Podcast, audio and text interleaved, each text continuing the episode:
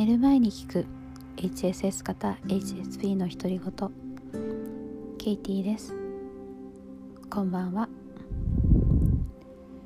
どんな週末を過ごされているでしょうか。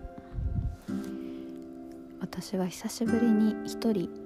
の週末を過ごしています。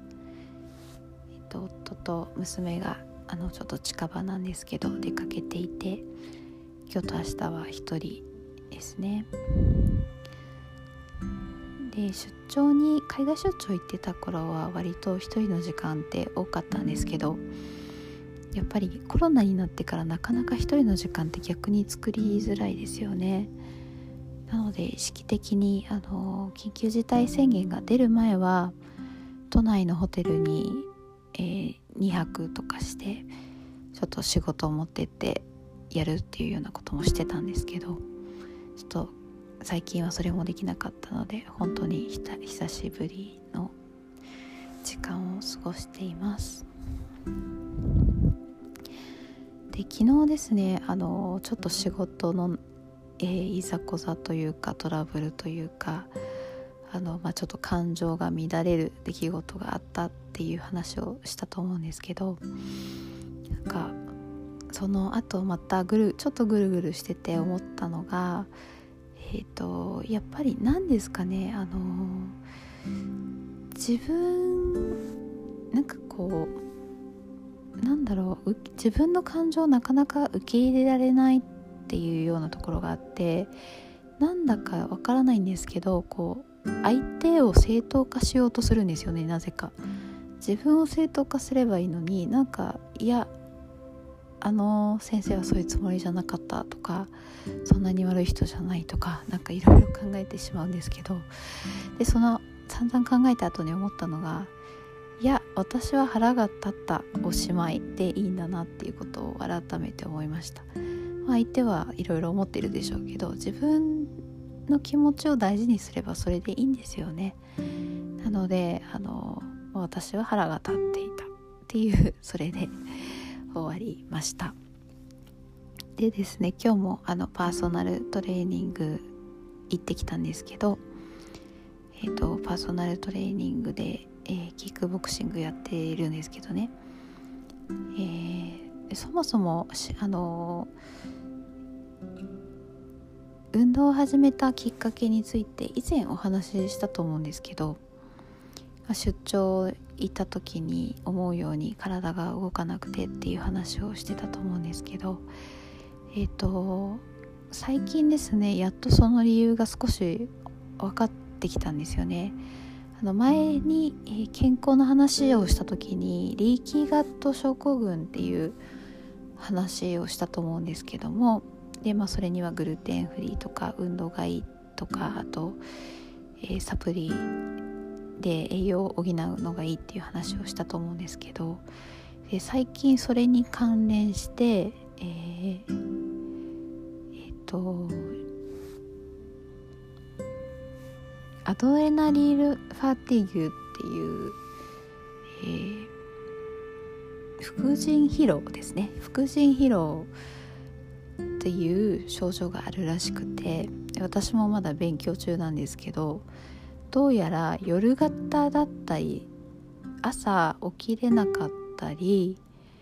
あと、うん、アレルギー体質だったりっていうする人はもしかしたらこの副腎疲労の可能性があるらしくてただここからがちょっと複雑なんですけど副腎疲労はストレスによってって引き起こされるんですけどそのストレスが身体的なストレスもあるし精神的なストレスもあるのでこうバランスよくしないといけないんですよね。なのであの食べ物だけ良くすればいいっていうわけでもないらしくて私は自分の原因がどこにあるのかっていうのをちょっと模索してるところなんですけどなかなか難しいですよね、ま、ちょっとこれからもいろいろ実験してみたいと思っています。あの副腎疲労については本も出ているみたいなので関心のある方はご覧になられるといいと思います。朝起きれないとか夜型とかあと甘いものがすごく欲しくなるとかしょっぱいものが欲しくなるっていうのも理由があるらしいです。でえっと私がなんでこんなに運動するようになったかっていうのに実はもう一つ理由があってこれは友人の影響なんですよね。あのちょっと悩んでた時に友人に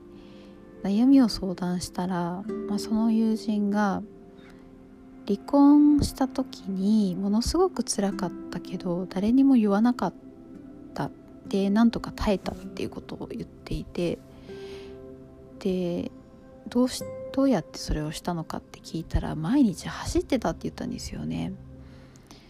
でまあね離婚って大変なことですよねあと子供ともすごく仲がいい人だったのでなので、まあ、そんなに辛いことでも走ったらなんとか耐えられたんだっていうのを聞いたら私も運動したら悩みが少し薄れるかなって思って始めたっていうのもあります。それであの結果的にやっぱりやってすごく良かったなというふうに思っています。でそんな私ですが今またちょっとストレスを抱えていてあその副腎疲労もそのあのせいかなって思うんですけど今日もちょっとなんかうまく喋れてないところがあるんですけど月曜日から授業が始まるのでそれに対して結構、えー、自分でハードルを上げていて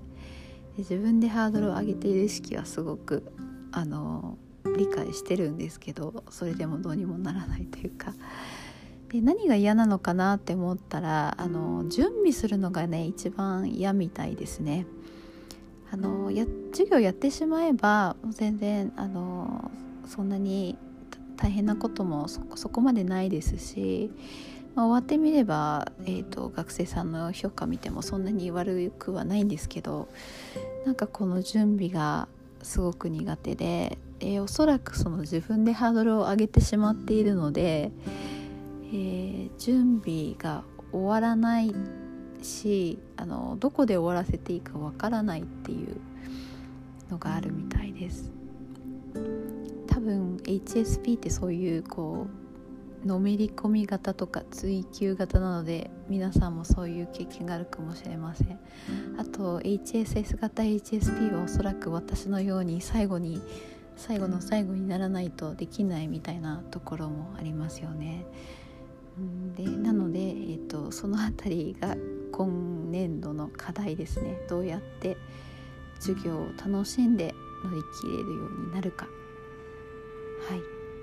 皆さんもいろいろ課題があると思うんですけど、えー、自分らしく乗り越えられるように頑張っていきましょう。